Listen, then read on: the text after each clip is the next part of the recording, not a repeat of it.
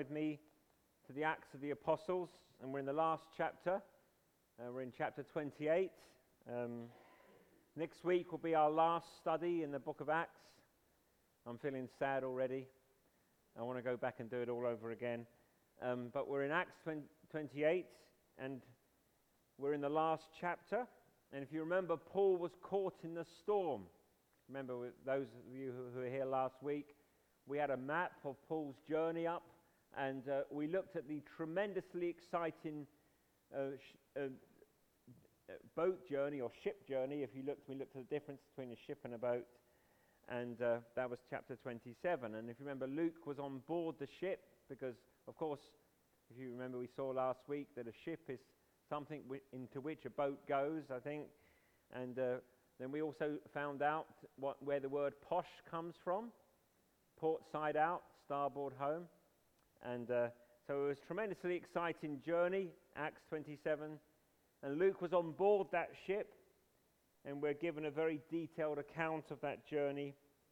And they shipwrecked eventually after two weeks adrift on the open sea in the midst of that unrelenting northeaster, which was a typhoon, it was a hurricane, and the ship finally hit the reefs and it broke up. And Paul and his companions and all the people who were on the ship, they had no idea where they were, of course, but they were, as we find out in the beginning of chapter uh, 28, just offshore of the island of Malta. In some of your translations, it's Melita, but it's Malta. And we're going to pick the reading up at the end of chapter 27, and we'll read the first 16 verses of chapter 28. But before we read God's word, it is holy and sacred ground. Would you bow your heads with me as we pray? Almighty God, Heavenly Father, we thank you for the scriptures. We thank you for, this, for these extraordinary accounts of the Apostles' Paul journey to this, this city of Rome. Paul, a prisoner on his way to trial. And we thank you especially that in the Holy Scriptures you teach us all things we need to know concerning salvation and life, how to live for your glory. Holy Spirit, come this morning, we pray. Grant your blessing. Help us to read, mark, and inwardly digest, and all for Jesus' sake. Amen. So, Acts 27 and verse 44, and then we'll go straight into chapter 28. And so it was that all were brought safely to land. And after we were brought safely through, we then learned the island was called Malta. The native people showed us unusual kindness. For they kindled a fire and welcomed us all because it had begun to rain and was cold. And when Paul had gathered a bundle of sticks and put them on a fire, the fire, a viper came out because of the heat and fastened on his hand. And when the native people saw the creature hanging from his hand, they said to one another, No doubt this man is a murderer.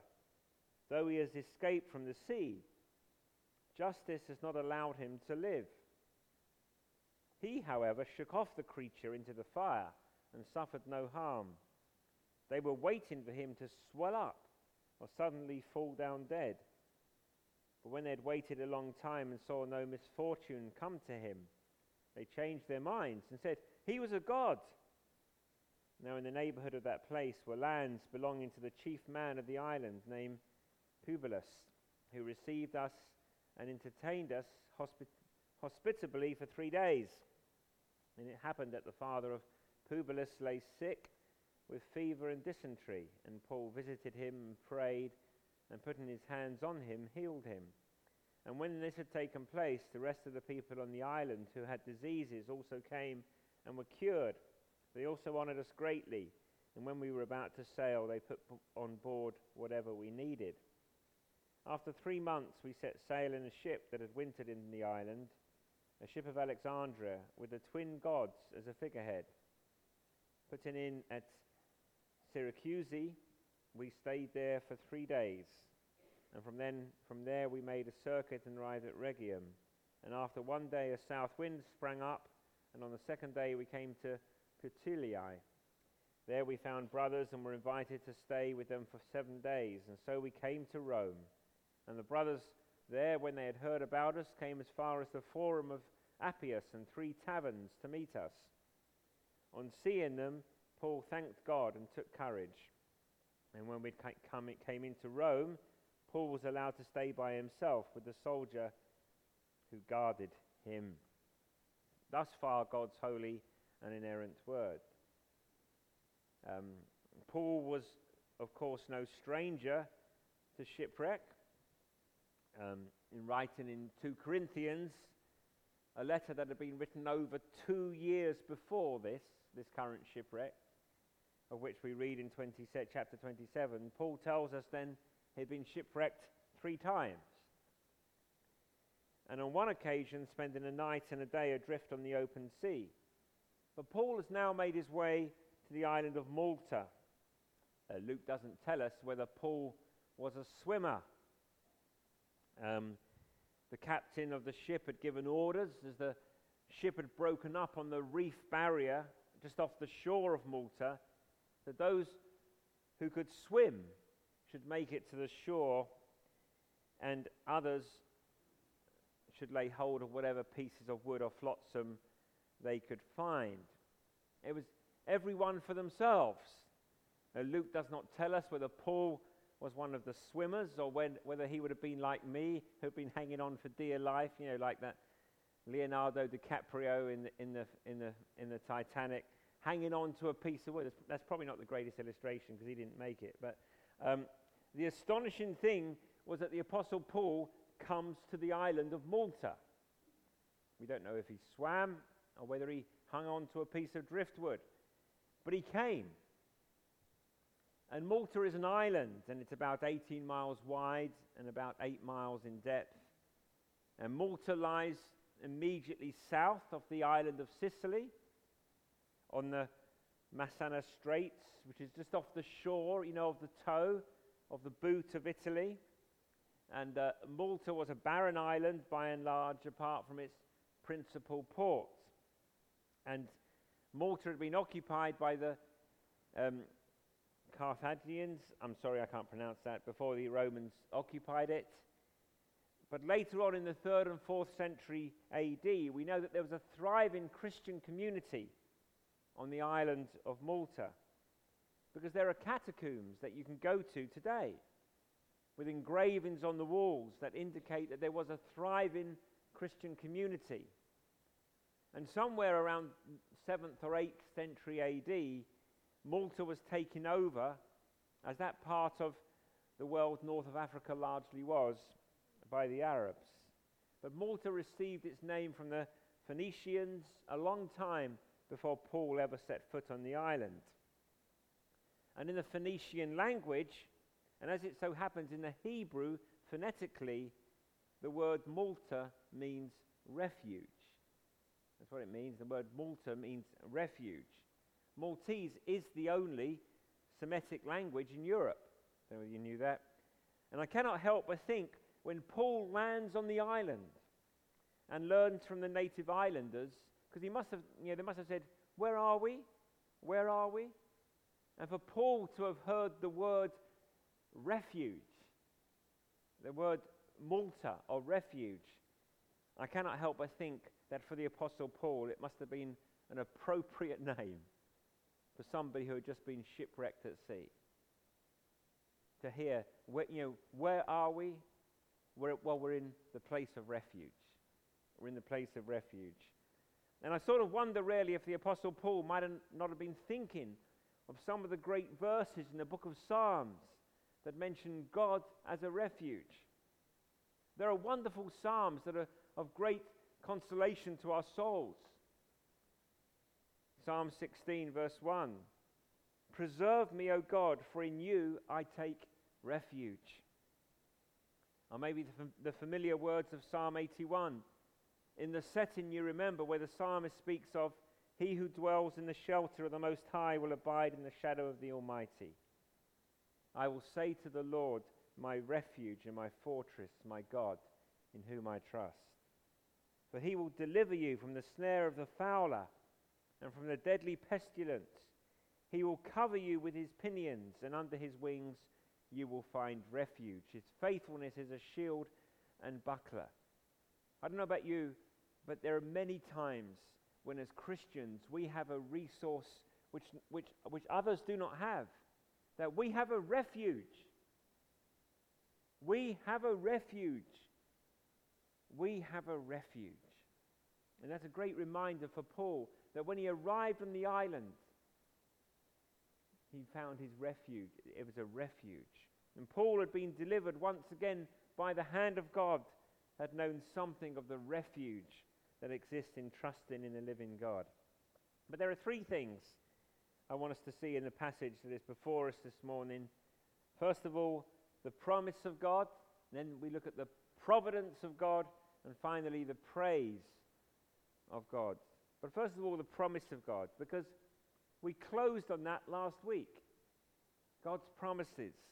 And Luke, in deliberately ending chapter 27, and of course there were no chapters when Luke was writing it, but in repeating the fact at the end of chapter 27, at the beginning of chapter 8, that after we were brought safely through. And that is because of the promise that God had given to the Apostle Paul. Now, if you remember from last week, that the Apostle Paul, he calmed the captain, he calmed Julius the centurion, he calmed the occupants of the ship by telling them that in the midst of the storm, in the midst of the typhoon on the previous night, an angel had appeared to him and reassured him that they would get to Rome. He would get to Rome and that all on the board would be safe. God had kept his promise. That's why Luke repeats it twice. God had kept his promise. God had been true to his word. God was utterly dependable. We live in a world where we don't know what is true. Everybody accuses everyone else of lying. Have you noticed that? Everyone accuses everyone else of lying. And the House of Commons has become worse than a, than a playground. You fibber. No, you're a fibber. You fibber. No, you fibber. But we have a God who is absolutely true to his word. If we believe in God through the Lord Jesus Christ, God has kept his promise. God is utterly dependable. God was and is the one in whom we may put our complete confidence and trust. We closed last week with the main point of chapter 27 that Paul got safely to shore. Why? Because God said he would. We will get to safe to glory. Why? Because God says we will. God is true to his words.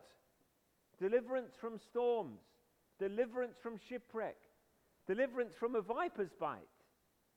God promised that no one would drown, and no one drowned.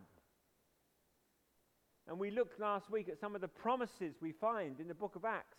It's good just to be repeated, it's just to repeat just one or two of them for our encouragement. Acts 2, verse 21, that clarion verse, and it shall come to pass that everyone who calls upon the name of the Lord shall be saved. That is a promise.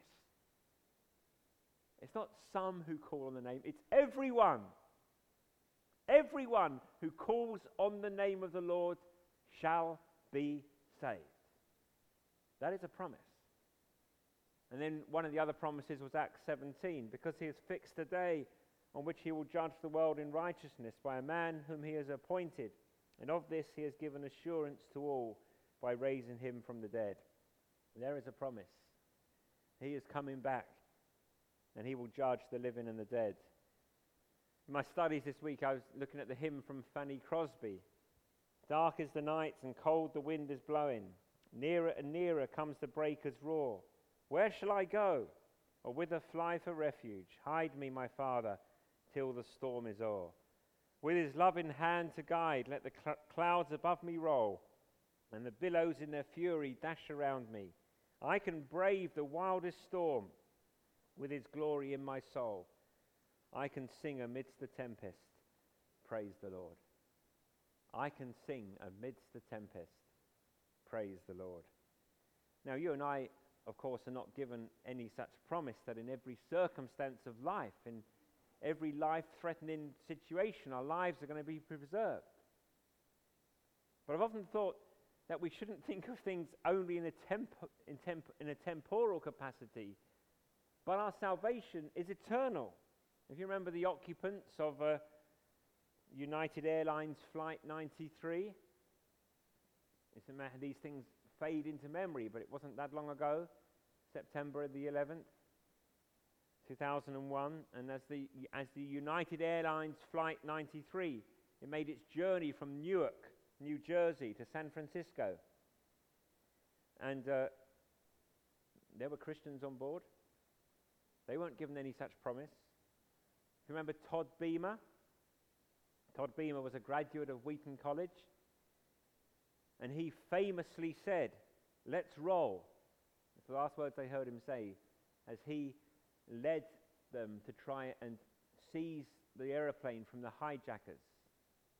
And they crashed it deliberately rather than it take it crash in, you know, um, into, the Penta- into uh, Washington, D.C.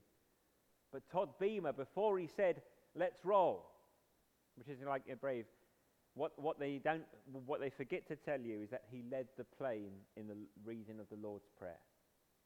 And then he read, and they, and they read together Psalm 23. That's courage. But he wasn't promised life now. The fact that there was a Christian on board did not mean that God always promises to keep us from death in every circumstance. But there is a truth here. And it's applicable to all of us this morning as we read the story. That is, as we sometimes say, we are immortal until our work is done. The Bible says it's appointed for man to die once, and after that, the judgment. And that much at least we can draw from this passage that God, if you don't remember anything else, just, just remember this one thing that God is utterly trustworthy that God keeps his promises. That God, who orders all things, he orders all things. You may think that you're in control of your own life, but God orders all things and he always keeps his promises. There's a second thing I want us to see, and that is the providence of God. The native people showed us unusual kindness, for they kindled a fire and welcomed us all because it had begun to rain and was cold. So Luke describes what happens as soon as they land. It was rainy and cold. Cumbrian. It was Cumbrian weather when they arrived. Maybe as you read it, there was a nostalgic shiver that went down your spine, and you thought of your raincoat hanging up at home. It begins to rain. There's, by the way, there's nothing worse than going out and thinking it's not going to rain, and then finding out it's pouring down and you left your raincoat at home. So there's a message there. But it begins to rain and they're soaking wet, of course, and the islanders light a fire because they're cold. And in the, price, in the process of lighting this fire, there probably was a snake. There was a snake in the place where they lit the fire, or maybe Paul even lifted it because it was, it was torpid because of the cold. I don't know. And in the heat of the fire, it regained its strength. We're not quite sure how to understand that, but this viper launches forth and he grabs the Apostle Paul by the hand. It's a viper, clearly a poisonous and venomous viper. I found out that there's, I found out like this week that there are no poisonous snakes on the island of Malta today. You'd be pleased to know. So if you're going there on holiday, take heart. But that alone, by the way, that alone, that fact alone, that there are no poisonous vipers on Malta, has caused biblical critics to go, aha! Aha, that means the Bible's not true. Now, I don't know how they can get that when you, when you read this detail, but uh, critics of the Bible say, well, the Bible's not true because there's no vipers on Malta today. But just the point is that, of course, what has happened is that in the last 2,000 years on the island of Malta, which is very small, you know, Jutta and I have been to Malta, is very small, that the occupants find, found a way to rid themselves of poisonous snakes. Not, it wouldn't be difficult to do in an island that small. thus ensuring today that you can go to holiday on the island of Malta as long as you don't go with Thomas Cook. But, but what is much more interesting is the conclusion that the islanders reach. Because it's a conclusion that many would reach today. Why do bad things happen to good people? And their, and their conclusion was because Paul had been bitten by this viper. They were watching, they were watching for him to swell up or to fall down dead. That he must have been a murderer, that he must be bad. This must, this is, he must be bad for this viper to bite him. That somehow he escaped judgment on the sea, but justice is catching up with him in the end. He deserves this. He deserves this. He's done wrong. And then, of course, they're equally capable of switching it round the other way because Paul is not, he doesn't swell up and fall down dead. He's a God. He's a God. And it's worth pausing just for a few moments this morning and asking us that question Why do bad things happen to Christians? Paul has been in a storm for the past two weeks. He has endured a life threatening storm. The Apostle Paul has been incarcerated for the last two years, un- unable to fulfill his desires and dreams, and unable to fulfill his vocation in one sense. Is all of this because of the justice of God has now caught up with him? Is this all, is this all because the justice of God has now caught up with him? This is a very, very, very tragic and erroneous doctrine that if bad things happen to you, God is punishing you. My sister died when she was 36 in 1989. And as she lay on her deathbed, that so called Christians told her husband that she obviously didn't have enough faith. Otherwise, God would heal her. Which is, apart from being the most pastorally insensitive thing anyone could ever say, is just wrong. It's just wrong. So, is this because the justice of God has caught up with the Apostle Paul? Of course not. Why do bad things happen to Christians? And there are many answers we can give to this question. The first thing, an obvious thing to say, is that we live in a fallen world. Christians as well as non Christians, believers as well as non believers, we're caught up in a world that is fallen, a world that is corrupt, a world that is suffering the consequences of disobedience in the Garden of Eden. And a world, the world in which you and I live is the world that Paul says in Romans 8 that we know that the whole creation has been groaning together in the pains of childbirth until now. The rain and the snow falls on the just as well as the unjust. If you're hiking around the lake, those patches of sunshine are not just shining on Christians, Christians get wet as well. We live in a fallen world. Believe it or not, this is not paradise. So do not be surprised, therefore, if the common adversity affects, afflicts the whole of mankind, including believers, including you and I. If you remember, again in 2005, it wasn't that long ago, Katrina, you remember um, Hurricane you know, Katrina? They didn't seek out the believers in the New Orleans or the Mississippi Gulf and pass them by. There was no Passover for Hurricane Katrina. It affected the just as well as the unjust. It is part of living in a fallen world. We do not need to look for mysterious explanations. We're caught up in a world that is groaning and travailing, but is longing for the new heavens and the new earth to dawn. We live in a fallen world. That's the first thing to say. But sometimes suffering comes because we need correction. We need a mid course correction. The writer of Hebrews forcibly reminds us in the 12th chapter that because we are sons, because we are overseen by a heavenly Father who loves and cares for us, you can expect to be corrected. Hebrews 12, verse 5. Have you forgotten the exhortation that addresses you as sons? My son, do not regard lightly the discipline of the Lord, nor be weary when reproved by him. For the Lord disciplines the one he loves and chastises every son whom he receives. The Lord loves us too much to let us sometimes go on unchecked. You can expect the rod of God's chastisement to come, not because you're suffering the judgment of God, but you're suffering the chastisement of God. It's a correction. But the the comfort to take it is proof we are the children of God and that He has not abandoned us to our own way. He has not forsaken us. Sometimes suffering comes because it is part of the process of growing. Many teenagers have braces now, and uh, I don't know whether any of my mine will, but many teenagers have braces. But not so many in my generation wore braces. I'm talking men, you know, dental braces.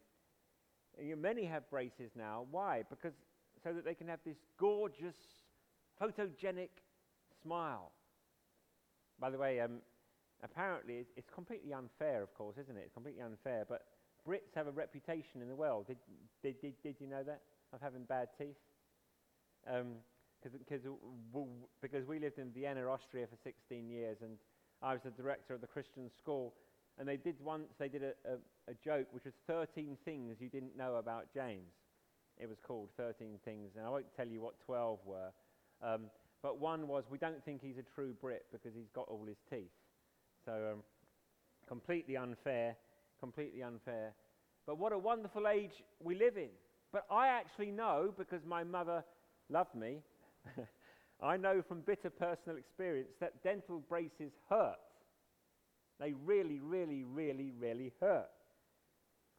And because I had one across my front teeth. But they are there to enable us to grow.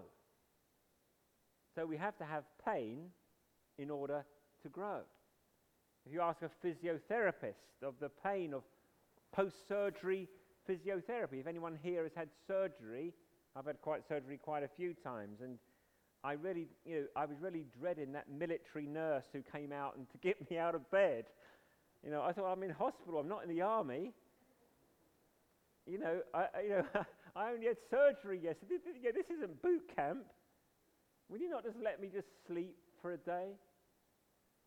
But they don't because it is for your benefit. They get you out of bed. They feed you carrots and get you out of bed. And it's painful and it's arduous. And you wish that she would go away. But it's for your good. It is in order that you might grow. And sometimes the cause of suffering is, and this is really important, is that we might depend on God. Sometimes I believe that suffering comes into our life so that we might exercise faith in the living God. We aren't told by Luke as to the cause of why Paul had spent two years in prison. But I cannot imagine but Paul had pondered that over and over during the long watches of the night as he spent those months in Caesarea. And I cannot imagine but that he thought about it in the shipwreck at sea. Yet another shipwreck. And I cannot ima- imagine as he lands on the island of Malta, why is God dealing with me in this way? And I cannot imagine, but the Apostle Paul thought about this as the snake got hold of his hand and bit him. Why has God allowed this to happen to the Apostle Paul? And we do not know the answer. We can surmise and we can conjecture, and like Job, but we're called upon to trust the living God, even when the lights go out, and to lay hold of his hand, and to take his hand in ours and walk by faith and not by sight, trusting the God who works all things together for good. All things for those who love him. And even if that does not give me the explanation and the reason for why suffering has come into my life, but Paul was not experiencing the vindictive hand of justice here. Neither was Paul a God. But one thing is for sure through these trials, Paul learned to trust the living God perhaps in a way he hadn't trusted him before. And if you think about the richness of his ministry, in the frustration of incarceration and the frustration of another shipwreck, the Apostle Paul, Philippians 4, verse 11, not that I'm speaking of being in need, for I've learned in whatever situation I am to be content. There's a tremendous testimony, isn't there, about faithful Christians. And, we, and I'm sure you've all come across them who that verse is true of. That in whatever situation they are, find themselves in, they are content. So we have the promise of God, we have the providence of God, and then we have the praise of God. The third thing as we close. And you see that most eloquently in verse 15. And the brothers there, when they'd heard about us, came as far as the forum of Appius, Appius and three taverns to meet us. On seeing them, Paul thanked God and took courage. And after, you know, after these three months on this island, having ministered to this chief man, the head honcho, Publius, Paul was used by God to heal his father from fever and dysentery. Do notice Luke's graphic description of what was wrong with him. Again, showing that this is an eyewitness account. This wasn't just made up. And after three months, an Alexandrian ship that had taken refuge in Malta for the winter and now has set in sail for Italy. Luke describes that at the prow of the ship were the twin heads as a figurehead. In Greek mythology, they would have been Castor and Pollux. And they, their mother was Leda. They had different fathers. Castor was the mortal son of Tyndareus, the king of Sparta, while Pollux was the divine son of Zeus. That's Greek mythology. And, it, and in Alexandria, especially, these twin gods were thought to be good luck for sailors. And they put in at Syracuse on the east coast of Sicily. They spent three days. They sailed to the important port city on the toe of Italy of Rhegium. And then after one day, the south wind sprang up. And on the two days, they managed to make the 180 mile trip to the port city of Puteoli. And there Paul disembarks. And a couple of interesting things occur that we cannot help avoid making a comment or two about. First of all, the Apostle Paul is given leave to seek out the brothers in the city. Is that not interesting? He's a prisoner. Is it not, is it not surprising that there were brothers in the port city of Italy? What is surprising is that he was given leave to go and minister to them. And in verse 14, as we read the passage together, there we found brothers and were invited to stay with them for seven days, and so we came to Rome. It's almost as though Luke is so anxious to get the Apostle Paul to Rome, is that he gets there too quickly. Because he says at the end of verse 14, before he's got to Rome, and so we came to Rome. If you're reading the King James, the King James cheats. I really, I'm sorry about that, about the King James cheats, because the King James says, and so we went towards Rome. But that is cheating from the original Greek. So that's not the solution to the problem, because the Apostle Paul does get, not actually get to Rome till verse 16. And, uh, and the brothers there, when they'd heard about us, came as far as the forum of Appius and three taverns to meet us. Verse 15 tells us that the Christians from the city of Rome set out from Rome to three taverns. Strange place. It's not a pub, by the way, but it's a place which is 33 miles from Rome. And then to the Forum of Appius, which is on the Appian Way, which is 43 miles from Rome. And only after that does Paul get to Rome. Now, William Ramsay wrote a great book on Paul's travels. And he says that the first reference is a reference to the administrative center of Rome, and verse 16 is a reference to the city itself. So it's a bit like saying that you've reached London when you get to Stansted, you know, because they say they know London Stansted, and it's nothing to do with Stansted, you know, London at all. But there's a sadness here as well, because years later, after the Apostle Paul would be released from this imprisonment in Rome, and after the Apostle Paul had been released from his house arrest in Rome, the Apostle Paul would be recaptured.